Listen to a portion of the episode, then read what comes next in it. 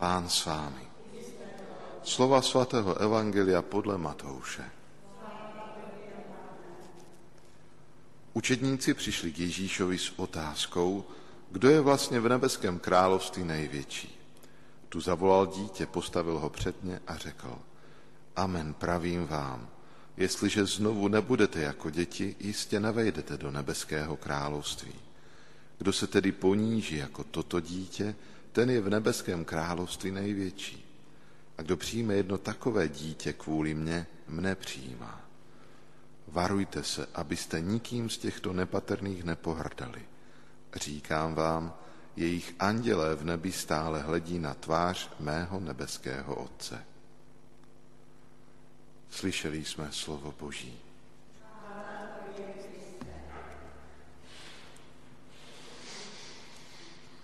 Jejich andělé v nebi stále hledí na tvář mého nebeského Otce.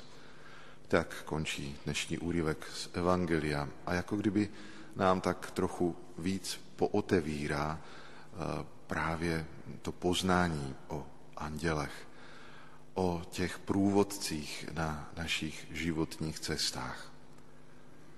Je hezké a důležité si možná připomenout a jak si potrhnout to, že před Hospodinem nebo u Hospodina jsme tak vzácní, každý jeden naše duše, že nám Bůh dává nebeského průvodce, anděla strážného na naší pozemské cestě.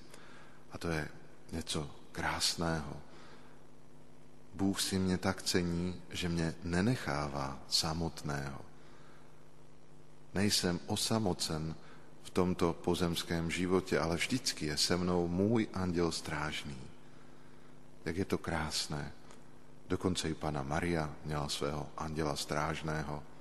Všichni svatí a dokonce ten takový opět známý svatý posledních let, svatý otec Pio, měl moc důvěrný vztah se svým andělem strážným už od malinka, od malička, kdy vzpomíná sám, když mluví o svém anděli strážném, že s ním promlouvá, že často večer s ním dlouho mluvil. Řekneme si, světec, tak OK, v pořádku, on s ním může rozmlouvat, nebo mohl, ale co já, obyčejný člověk?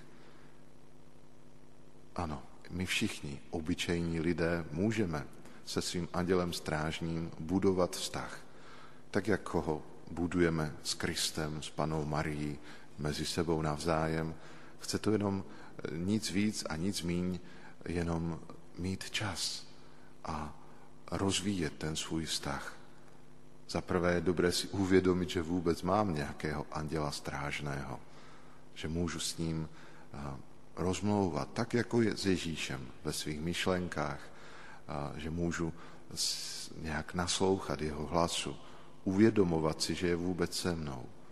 A když takhle, jak si budeme pokračovat, pak přijdeme k tomu, že právě ty andělé nejenom hledí na Boží tvář, ale nás k té Boží tváře přitahujou, volají a pomáhají nám se k Hospodinu ještě více dostat. A proto zkusme dnes poděkovat Hospodinu za to, že nám dal věrného průvodce, který nás nikdy neopouští, svého anděla strážného. A možná si uvědomme, že i my, každý jeden s ním, můžeme důvěrně budovat s ním vztah, se svým andělem strážným.